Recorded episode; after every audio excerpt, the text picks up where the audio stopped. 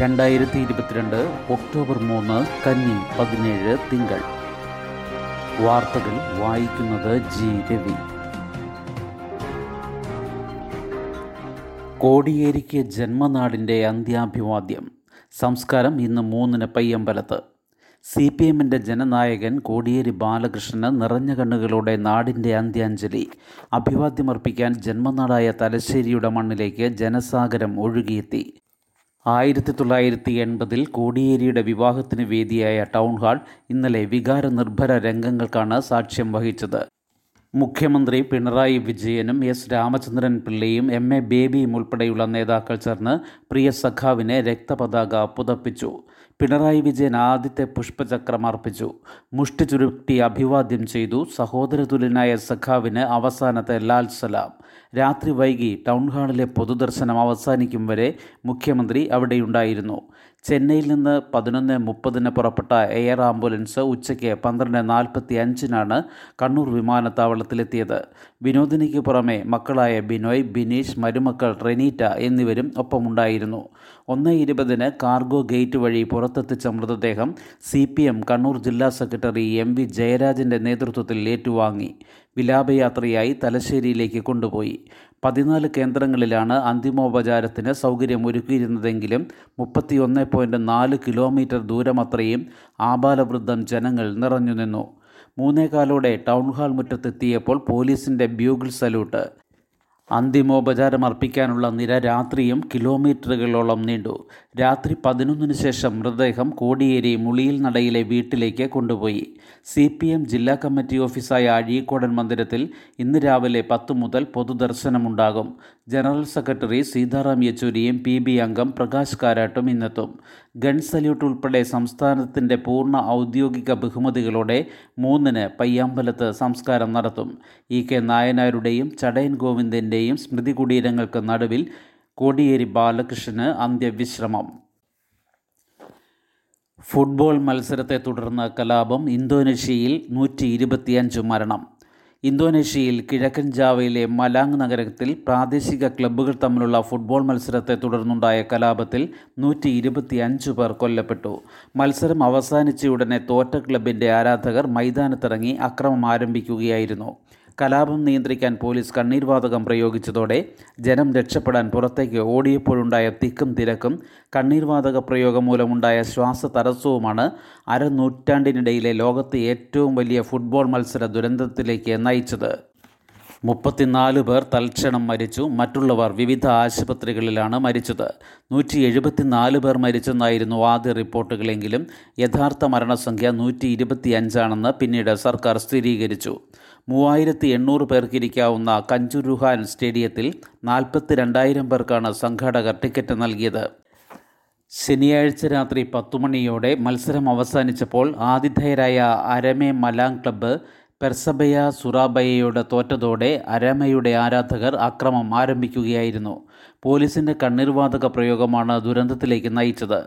Football സ്റ്റേഡിയത്തിൽ കണ്ണീർവാതകം പ്രയോഗിക്കുന്നത് FIFA വിലക്കിയിട്ടുണ്ട്. സംഭവത്തിൽ അന്വേഷണം പ്രഖ്യാപിച്ച ഇന്തോനേഷ്യൻ പ്രസിഡന്റ് ജോക്കോ വിഡോഡോ അന്വേഷണം പൂർത്തിയാകുന്നതുവരെ ലീഗ് മത്സരങ്ങൾ നിർത്തിവെക്കാനും നിർദ്ദേശം നൽകി. മംഗൾയാൻ വിട പറഞ്ഞു. ഇന്ത്യയുടെ പ്രഥമ ചൊവ്വ ദൗത്യമായ മംഗൾയാൻ എട്ട് വർഷത്തെ പ്രവർത്തനത്തിന് ശേഷം സേവനം അവസാനിപ്പിച്ചെന്ന് റിപ്പോർട്ട്. ഉപഗ്രഹത്തിൽ ഇപ്പോൾ ഇന്ധനമില്ലെന്നും ബാറ്ററി പൂർണമായും പ്രവർത്തനരഹിതമായെന്നും മംഗൾയാനുമായി ഐ എസ് ആർഒയ്ക്ക് പൂർണമായി ബന്ധം നഷ്ടപ്പെട്ടെന്നും റിപ്പോർട്ടുകളുണ്ട്. എന്നാൽ ഐ എസ് ആർ ഒ ഇക്കാര്യം ഔദ്യോഗികമായി സ്ഥിരീകരിച്ചിട്ടില്ല.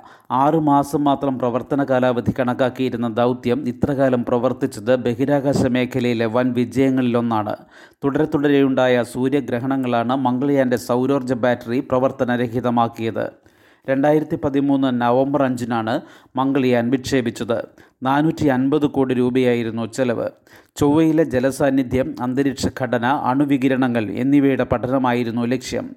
രണ്ടായിരത്തി പതിനാല് സെപ്റ്റംബർ ഇരുപത്തിനാലിന് ചൊവ്വയുടെ ഭ്രമണപഥത്തിലേക്ക് ഉപഗ്രഹം എത്തിച്ചേർന്നു. ഗാന്ധി സ്മരണകളിൽ ആദരമർപ്പിച്ച രാജ്യം പ്രണാമമർപ്പിച്ച് രാഷ്ട്രപതിയും പ്രധാനമന്ത്രിയും. മഹാത്മാഗാന്ധിയുടെ നൂറ്റി അൻപത്തി മൂന്നാം ജന്മദിനത്തിൽ രാജ്ഘട്ടിലെ സ്മാരകത്തിൽ രാഷ്ട്രപതി ദ്രൗപദി മുർമുവും പ്രധാനമന്ത്രി നരേന്ദ്രമോദിയും ഉൾപ്പെടെയുള്ള പ്രമുഖർ പ്രണാമമർപ്പിച്ചു. സ്വാതന്ത്ര്യത്തിന്റെ എഴുപത്തിയഞ്ചാം വാർഷികം ആഘോഷിക്കുന്ന ഘട്ടത്തിൽ ഗാന്ധിജിയുടെ സ്വപ്നങ്ങൾ യാഥാർത്ഥ്യമാക്കാൻ എല്ലാവരും ഒരുമിച്ച് പരിശ്രമിക്കണമെന്ന് രാഷ്ട്രപതി പറഞ്ഞു. ലോകം കൂടുതൽ പ്രതിസന്ധികളിലൂടെ കടന്നുപോകുമ്പോൾ ഗാന്ധിജിയുടെ ജീവിതമാണ് മാതൃകയെന്നും രാഷ്ട്രപതി ട്വിറ്ററിൽ കുറിച്ചു. ഗാന്ധിജിയുടെ ആശയങ്ങൾക്കനുസരിച്ച് നമ്മൾ ജീവിക്കേണ്ടതുണ്ടെന്ന് വ്യക്തമാക്കിയ പ്രധാനമന്ത്രി നരേന്ദ്രമോദി ഖാദി കൈത്തറി ഉൽപ്പന്നങ്ങൾ വാങ്ങി ഗാന്ധിജിക്ക് ആദരമർപ്പിക്കാനും ട്വിറ്ററിൽ കുറിച്ചു. വിശ്വാസം തിരിച്ചുപിടിക്കാൻ ഉറച്ച് K S R T C. യാത്രക്കാരാണ് ആശ്രയമെന്ന പ്രതിജ്ഞ ചൊല്ലി ജീവനക്കാർ. ഉപഭോക്താവാണ് ആശ്രയമെന്ന ഗാന്ധി വചനം പ്രതിജ്ഞയായി ചൊല്ലി K S R T C ജീവനക്കാരുടെ ഗാന്ധി ജയന്തി ആഘോഷം. യാത്രക്കാരോടുള്ള സമീപനത്തിൽ ഗുണപരമായ മാറ്റം വരുത്തിയേ തീരൂ എന്ന ഉദ്ദേശത്തോടെയാണ് മാനേജ്മെന്റിന്റെ ഈ നടപടി. കാട്ടാക്കടയിലും ചിറയൻകീഴിലും ഈയിടെയുണ്ടായ സംഭവങ്ങൾ കെ എസ് ആർ ടി സിയുടെ പ്രതിച്ഛായയ്ക്ക് കളങ്കമേൽപ്പിച്ചിരുന്നു. ഗാന്ധി വചനങ്ങൾ എല്ലാ ഡിപ്പോയിലും പ്രദർശിപ്പിക്കുകയും ചെയ്യും. നമ്മുടെ പരിസരത്തെ ഏറ്റവും പ്രധാന സന്ദർശകനാണ് ഉപഭോക്താവ്. അദ്ദേഹം നമ്മെ ആശ്രയിക്കുന്നില്ല നാം അദ്ദേഹത്തെ ആശ്രയിക്കുന്നു. അദ്ദേഹത്തെ സേവിക്കുന്നതിലൂടെ നമ്മൾ ഒരു ഉപകാരവും ചെയ്യുന്നില്ല. സേവിക്കാനുള്ള അവസരം നൽകി അദ്ദേഹം നമുക്കാണ് ഉപകാരം ചെയ്യുന്നത്. എന്ന് തുടങ്ങിയ വാചകങ്ങളാണ് പ്രതിജ്ഞയായി ചീഫ് ഓഫീസ് മുതൽ ഡിപ്പോകളിൽ വരെ ജീവനക്കാർ ഏറ്റുചൊല്ലിയത്. ലഹരിവിരുദ്ധ പ്രവർത്തനങ്ങൾക്കും തുടക്കം കുറിച്ചു. എൻ എസ് എസ് യൂണിറ്റുകളിലെ വിദ്യാർത്ഥികളുടെ കൂടി സഹകരണത്തോടെ ജീവനക്കാർ ബസ്സുകളും സ്റ്റേഷനുകളും ശുചീകരിച്ചു. വന്യജീവി വാരാഘോഷത്തിന് തുടക്കമായി. എട്ട് വരെ എല്ലാ വന്യജീവി സങ്കേതങ്ങളിലും മൃഗശാലകളിലും പ്രവേശനം സൗജന്യം. വന്യജീവി വാരാഘോഷത്തിന്റെ സംസ്ഥാനതല ഉദ്ഘാടനം Mananthavady Marymatha arts and science കോളേജിൽ chief wildlife warden Ganga Singh നിർവഹിച്ചു. ഫോട്ടോ പ്രദർശനം സൈക്കിൾ റാലി വന ഉൽപ്പന്നങ്ങളുടെ പ്രദർശനം എന്നിവയും ഉദ്ഘാടന പരിപാടിയുടെ ഭാഗമായി നടന്നു. മാനന്തവാടി നഗരസഭ അധ്യക്ഷ സി കെ രത്നവല്ലി അധ്യക്ഷത വഹിച്ചു. ജനവാസ മേഖലയിൽ ഇറങ്ങിയ കാട്ടാനകളെ തുരത്തുന്നതിനിടെ ആനയുടെ ആക്രമണത്തിൽ അടുത്തിടെ കൊല്ലപ്പെട്ട ഹുസൈനെ ചടങ്ങിൽ അനുസ്മരിച്ചു. Chief conservator of forest Muhammad Shabab പ്രതിജ്ഞ ചൊല്ലിക്കൊടുത്തു. വാരാഘോഷത്തോടനുബന്ധിച്ച് എട്ട് വരെ വിപുലമായ പരിപാടികളാണ് വനം വകുപ്പ് ഒരുക്കിയിട്ടുള്ളത്. ഈ കാലയളവിൽ സംസ്ഥാനത്തെ എല്ലാ വന്യജീവി സങ്കേതങ്ങളിലും മൃഗശാലകളിലും പ്രവേശനം സൗജന്യമായിരിക്കും. കർണാടകയിൽ നിർബന്ധിത മതംമാറ്റ നിരോധന നിയമം പ്രാബല്യത്തിൽ. കർണാടകയിൽ നിർബന്ധിത മതപരിവർത്തന നിരോധന നിയമം നിലവിൽ വന്നു.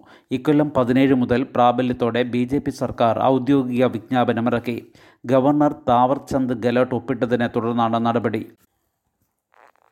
യുദ്ധം മതിയാക്കൂ എന്ന് പുട്ടിനോട് മാർപ്പാപ്പ. സ്വന്തം ജനതയെ ഓർത്തെങ്കിലും ഉക്രൈനിലെ യുദ്ധം അവസാനിപ്പിക്കാൻ റഷ്യൻ പ്രസിഡന്റ് വ്ളാഡിമിർ പുടിനോട് ഫ്രാൻസിസ് മാർപ്പാപ്പ അഭ്യർത്ഥിച്ചു. ആണവയുദ്ധ ഭീഷണിക്ക് കൂടിയാണ് ഉക്രൈനിലെ സംഘർഷം വഴിയൊരുക്കുകയെന്ന് മാർപ്പാപ്പ പറഞ്ഞു. യുദ്ധം അവസാനിപ്പിക്കാൻ ഉതകുന്ന കാതലുള്ള നിർദ്ദേശങ്ങൾ സ്വീകരിക്കാൻ മടിക്കരുതെന്ന് ഉക്രൈൻ പ്രസിഡന്റ് വോളോഡിമിർ സെലൻസ്കിയോടും അഭ്യർത്ഥിച്ചു. ശുഭദിനം. നന്ദി.